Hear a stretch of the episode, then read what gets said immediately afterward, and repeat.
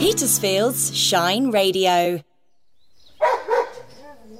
Hello, dog lovers, and welcome to Dogs with Jobs. It's October. Where has the year gone? And I'm, I'm standing here with a scarf on and a coat for the first time. Yet it's been very warm recently and it's suddenly turning. And I have such a treat for you today. I'm quite excited about it actually. I went to the Alresford Agricultural Show, which is a lovely show that I've been going to for several decades actually um, in Hampshire, and I found myself up close and personal with a beagle pack. Which was wildly exciting for me because if you're a regular, you'll know I have my own much loved beagle. But if you've had the pleasure of interacting with beagles generally, you will know it's, it's very hard to be neutral about them. They're incredibly characterful dogs, I should say hounds, as this is a hunting pack and they're just so much fun. The personality leaps out at you. And you can really hear that, I think, as well in my interview this month, which is with Danny Allen, who's the kennel huntsman for this particular pack. And you can hear his devotion to his beagles, as well as the huge practical knowledge he has about them and the breeding and how they are as individuals. It's, it's lovely. Now, I did wonder about bringing you more sporting dogs uh, because we've talked a bit about sporting dogs for the last couple of editions, haven't we? But I talked to my lovely editor John, and we decided it was okay on the basis that it's it's seasonal. It is the hunting season now, and so we felt that it was probably a good thing um, to bring you this in real time rather than saving it for the future. Now, if you are someone who just hates everything to do with the idea of hunting, please have a listen. Beagling is a sport or activity that's been around since Elizabethan times. Um, beagles have amazing noses. You often see them used as airport sniffer dogs. They're quite small. They're around 14 to 16 inches, which is about the same size as, say, a Parson Jack Russell. And of course, the size means they're not anything like as fast as other types of hounds, and so humans follow them on foot. There are no horses involved. If you've ever been beagling, you're lucky because there are only around 60 beagle packs in the UK now. Uh, many of them are college packs that are attached to a school or a university. And just by way of comparison, there are around 350 traditional hunting packs that's hunting with horses, trail hunting as it is now. Um, and again, just to remind you and reassure you that um, all this is with artificial trails that are laid by the people that organise the hunts, um, and that's been so ever since the hunting ban. So, Danny talks about how they do that as well. Right, it's quite a contrast to last November's interview that I did with the more traditional um, hunting pack of English foxhounds, um, but you know, I have a particular fondness for these.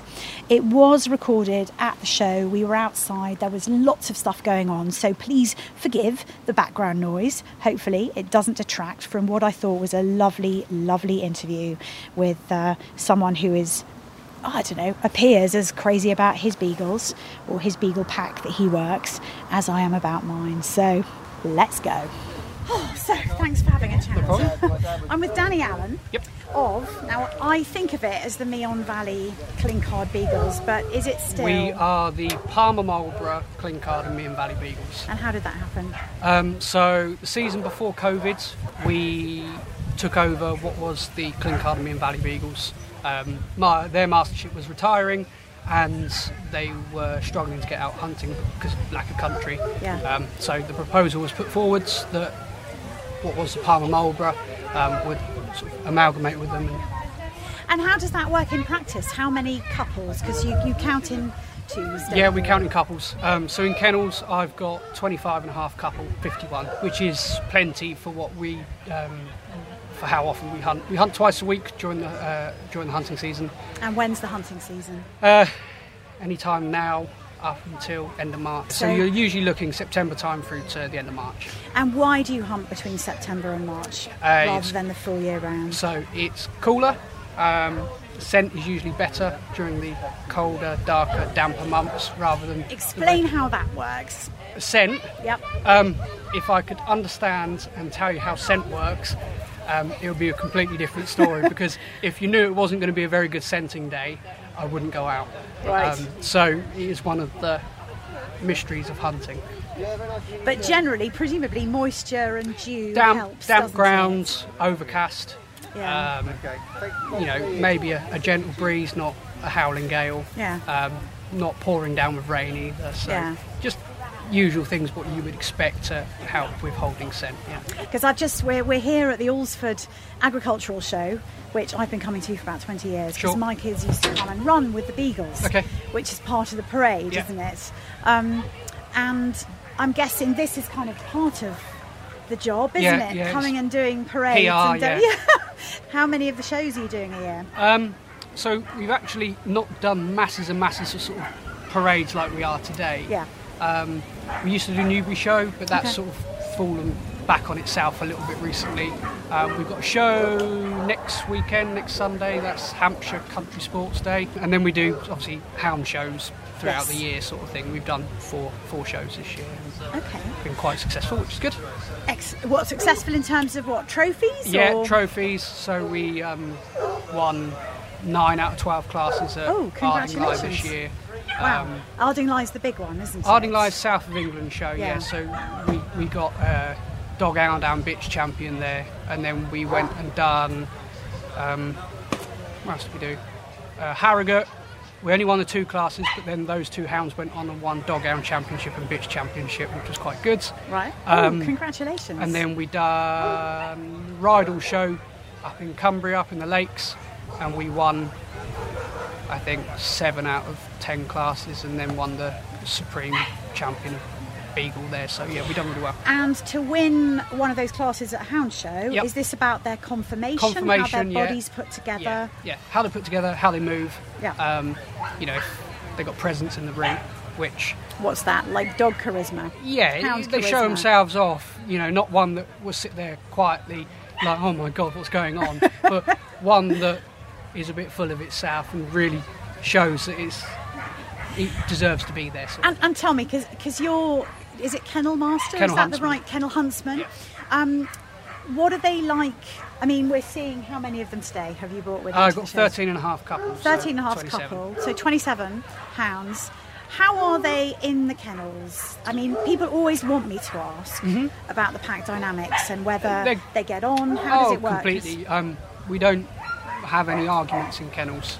We don't tolerate any arguments in kennels because we have so many animals living on top of each other.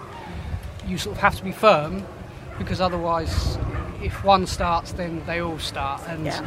we touch woods. You know, we've not had any arguments, any fighting or anything like that in kennels. It's, it's a real delicate balance within within kennels. We got. Um, so at ours, we've got a, a dog hound yard, a bitch yard, and then a hot lodge where all Yeah. the bitches in season are. Um, the bitch yard and the dog hound yard are just purely that by name. We tend to, well, I tend to mix dogs and bitches together. So, what are the pros and cons? Is there a traditional way of? I mean, would you Um, traditionally keep them separate? Some people keep them separate. I'm more, I've always been taught um, that you put your dominant bitches in with your dog hounds Yeah. and your more submissive, quieter dogs in with your bitches. Right. And it just keeps a nice balance. dynamics Yeah, and you know, they hunt together as a pack, so Yeah. why should they not live together as a pack? And Yeah. for me, I think that when you let them out in the morning, you know, to go on exercise, there's not the initial dog hounds running to bitches, Right. you know, because they're already in with bitches, so Yes. it, it keeps things quiet. so it keeps everything a bit calmer. Yeah, it keeps things settled. Yeah, I'm thinking of like arguments for co-education Yeah. 20 years It, ago it does. or It, whatever. keep, it keeps things settled in kennels. Yeah. I mean, we've not had a, a real scrap or anything for a long, long time. And of all the hounds that you have, yeah. how, on the breeding side, how, I mean, give me a sense of perspective because I, I, beagling is something people know so little about. How many packs would there be in the whole of the UK, do you Oh, there's, think? there's still a lot of packs left in the UK. I wouldn't be able to give you an exact number. Just wondering. Um, Dozens? Scores? Yeah, yeah, yeah, yeah. Dozens, dozens definitely. I mean, for college packs alone, you think you've got us, the Radley, the Yeah. Eton. Uh, what else is there? The Royal Agricultural, Trinity Foot. So these are all packs that These are are attached Stowe. to educational yeah, so that's, institutions that's, that's still that's just the college packs. Yes. That's not including all the other packs within the country. yeah. And how does breeding work? Is bloodline as important as oh, it very, is? Yes. very important. Yeah. Talk, talk us Um, through that. So this year we've had four litters. Okay. Um, usually I would have two to three, um, but because we've got a lot of older hounds in kennels, come Christmas time and come um, the end of the season, we'll start seeing a lot of those older hounds disappearing because they can't keep up and falling back. How long is a working life typically? All depends on the hounds. Yeah. I could have one hound that is the best hunter in the world and may only hunt for six or seven seasons. I could have a hound, and he's perfectly put together as well. Yeah. But I could have a hound that's the ugliest creature in the world, and it will just keep going and going. It all depends on the individual. I've got some hounds in kennels that 10, 11 year olds, um, and then I've got other hounds in kennels, obviously, that are just starting their working life for just over a year Because 10 and 11 is getting fair on. age, yeah, but I mean, they're typically, what, 14, 15 years you Yeah, expect roundabout. so they're quite long lived Yeah, for, yeah. For your average then- compared to your average dog. you know they're well put together, they're well bred, Mm. um, they're looked after right, so you would expect that they would have a, a longevity of life. And on the breeding side, Yeah. how do you how do you deal with that? So- do you keep blood stock or the equivalent So we've got records probably or eight or nine different bitch lines in kennels. Okay. Of those eight or nine different lines, probably three quarters of them would be related to another line in some way. Um, but obviously, we have the online stud book, Mm-hmm. which is on the hunting office website that we can use.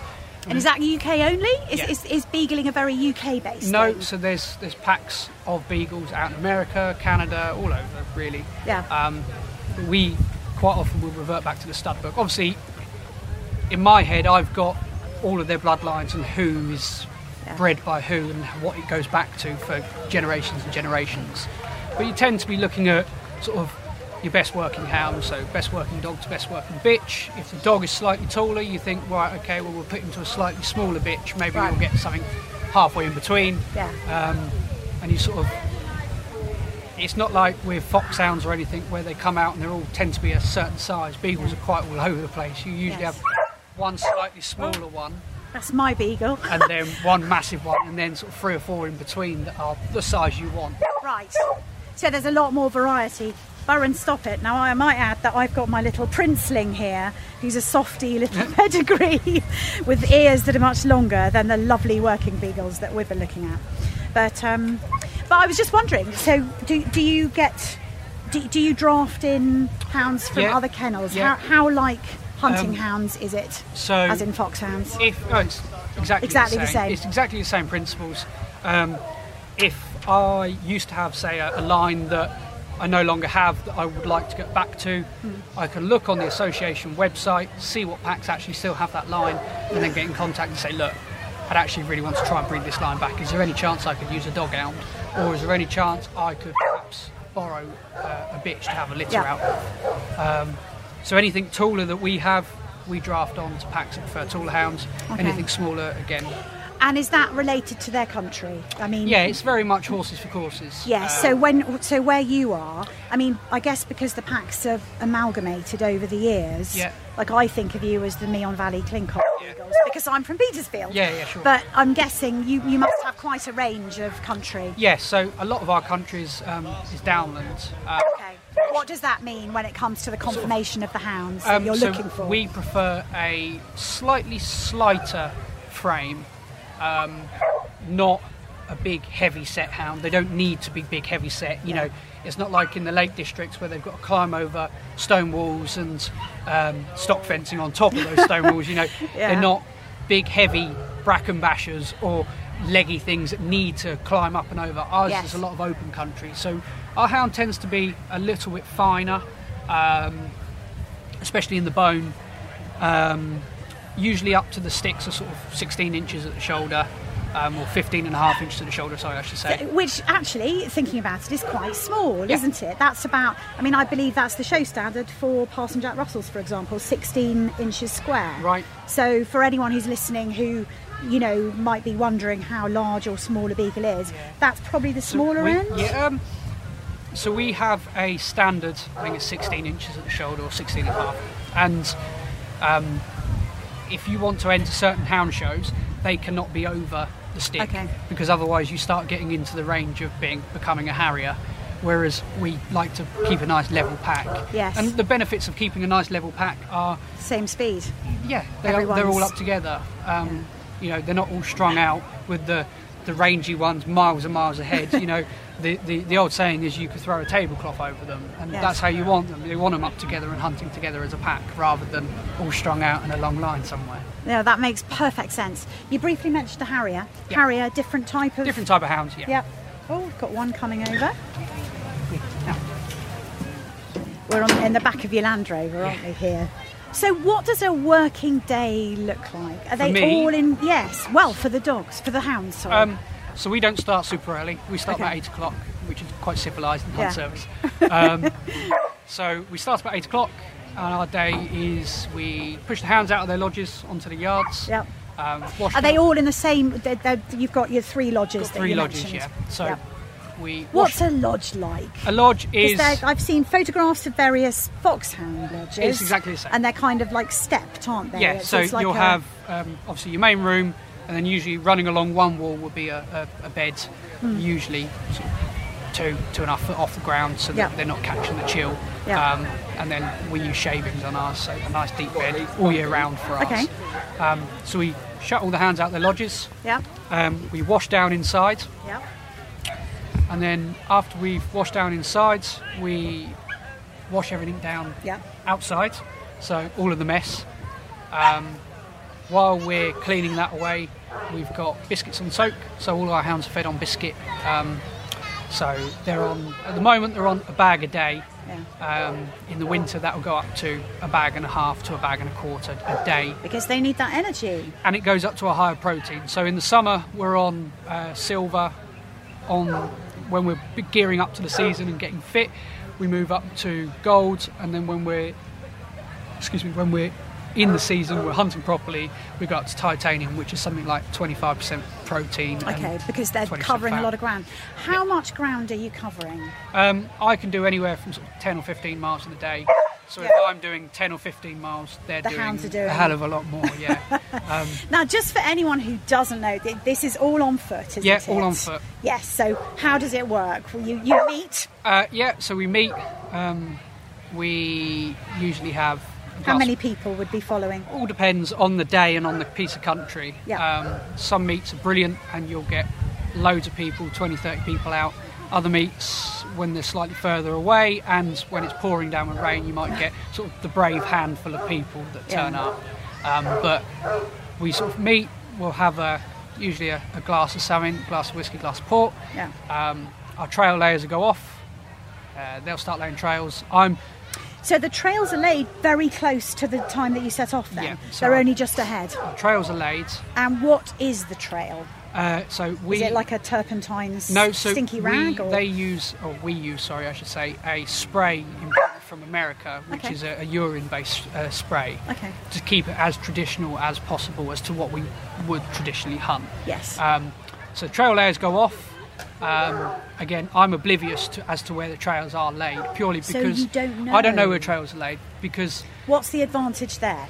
you're keeping it as traditional as possible. Right. Um, you don't want to know where your trail's laid because if the hounds come to a check, so if they lose the line Yeah. and they're casting about looking, I don't want to then go, well, I know that the trail's been laid this way, so I'm just going to walk you over there. It's important for the hounds to work it out themselves because then they, they learn a lot more. So if they come to a check, you want them to refine the line that they've been laid and it's for them and is hunting because then they, they learn so much more. They're not looking to you to then go, well, come on, Dad, where are you going to take us?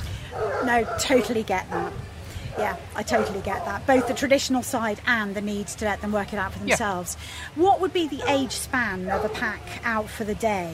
Because presumably you've got the old ones, and you said you've got quite a lot of older hounds Yeah, at the we've got a lot moment. of old hounds There's a lot of embodied kind of knowledge there, Yeah. not there, at the top you the rely on your older hounds. They're the sort of, you know, the old boys and the old girls that have been there, Yeah. done that, got a t-shirt. They're the ones that sort of rein in the youthful hounds. So you have all these younger hounds that be at first season. If they're first season hounds, we usually only take two or three out because they're learning their job. Okay, Otherwise, if you take more out, it's just carnage. yeah, Um, and the old, they might be, you know, the young hounds might be running around like idiots. yes. But it's the older hounds that go, well, actually, no, come on. what Peer pressure. we're hunting this line. You're not doing what you want over and there. do you couple the younger to the older No. in the same way as the foxhounds? no, so no. only when they come back from puppy walk Okay. and they're introduced into the pack will we couple up. How old are they? Because I mean, we I, I had on the podcast a while back the Hursley Hambledon Yep. hounds, and we talked quite a bit for anyone who's interested about coupling Mm-hmm. um, and how they do physically couple them, an old hound to a young hound, Yeah. for probably a couple of weeks Yeah. before they've got the hang of it. But it's different for the beagles. It's not. No, it's not. Not too dissimilar. Um, in my opinion, I think there's a little bit more going on in the mind of a beagle than there is of a foxhound. Um, but, I agree. Yeah, I'm a massive so beagle lover. We um, They're we- clever, aren't they're- they? Yeah, they're little sods at times. um, so we've had some that will be off couples within a couple of weeks. Yeah. We've had some that are on couples for months because you let them off Because and they're they're just just like. "Ree," and they go charging off. And you think, oh, this isn't working.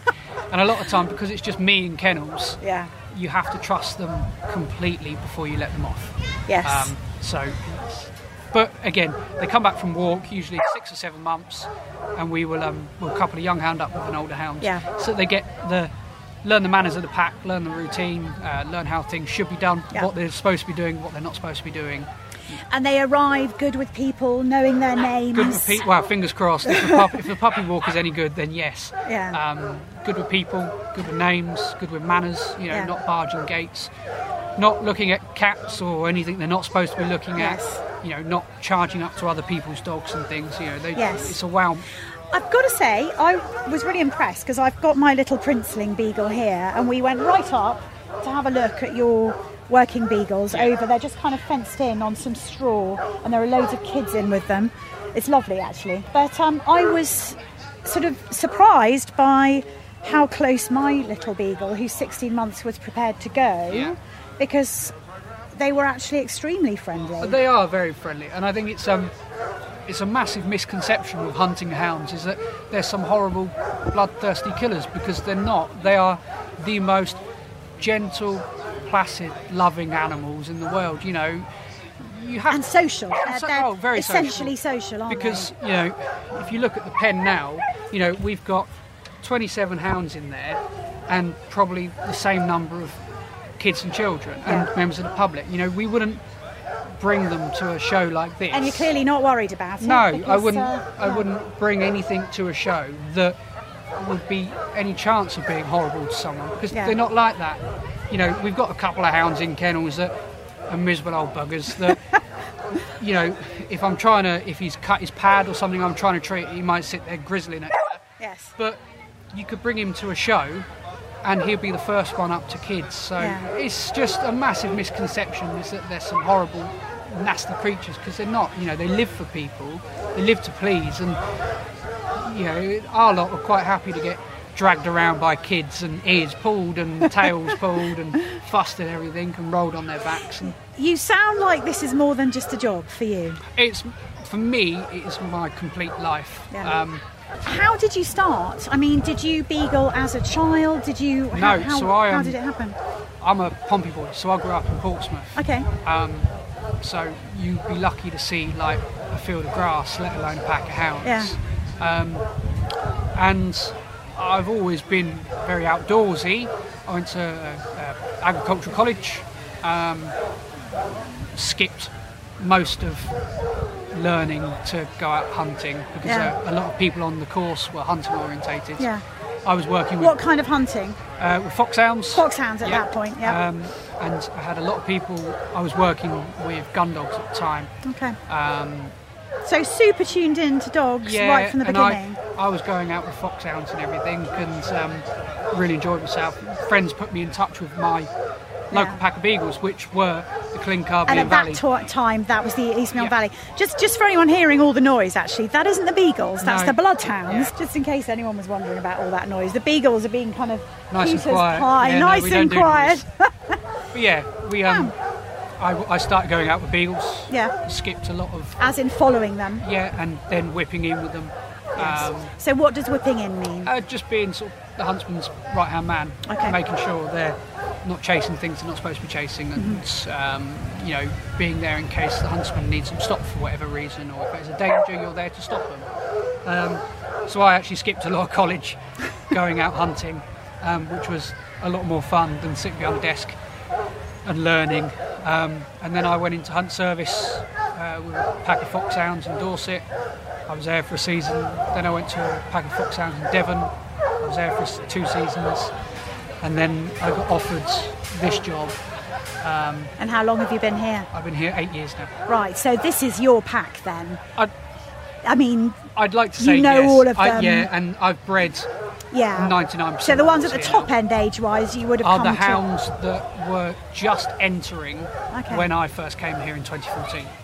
So just back to the hounds a sec then. How old are, we, uh, are they when they do their first season out? They're just over a year old. Okay. They're a year olds. They're deemed old enough and mature enough at, say, a year to a year and a half to start hunting. Yes, and presumably you keep them on the shorter days or the earlier No, in the season, no, or are they um, straight in with all their straight in. older It's very colleagues? much yeah. It's very much learn by doing. Um, Yeah. It's not a case of keeping them back at kennels because if they're in kennels, they're not learning anything. Yeah. Um, I would rather, you know, this year we've got four and a half couple of puppies to enter. Of those four and a half couple of puppies, I'll be taking a couple out at a time.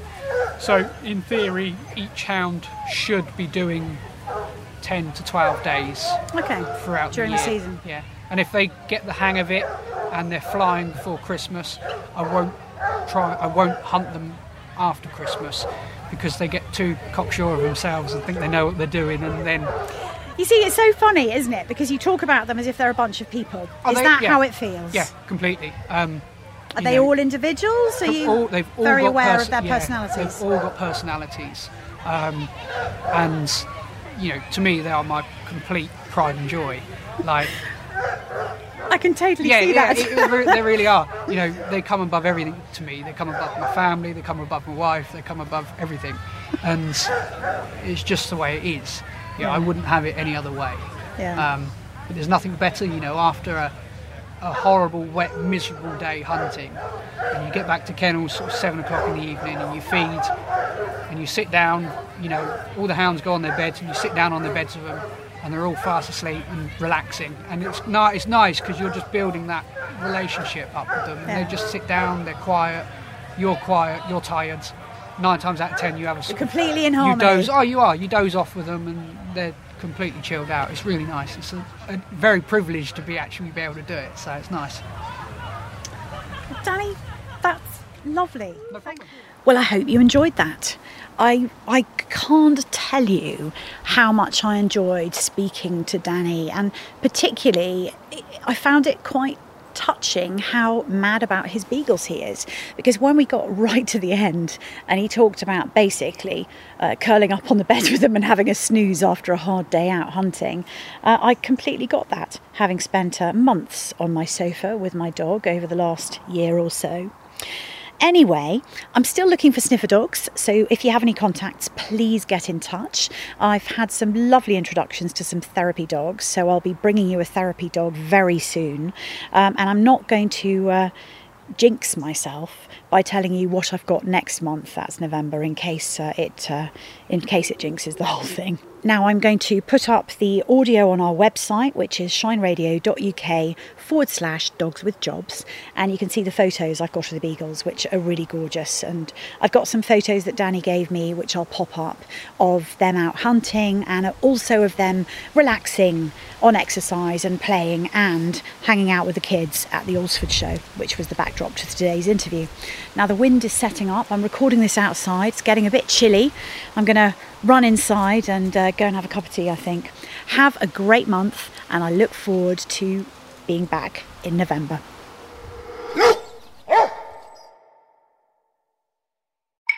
When you listen to Petersfield's Shine Radio, the children of Sheet Primary School will keep you on time. It's 16 minutes to 7. It's quarter past 5. Through the day, every day, their young voices keep Petersfield running like clockwork. It's 27 minutes to 12. It's half past 6. Shine Time is sponsored by Pickets and Pursers for the timeless beauty of new and vintage jewellery in Petersfield. It's 29 minutes to 3. Shine Time, only from Petersfield's Shine Radio.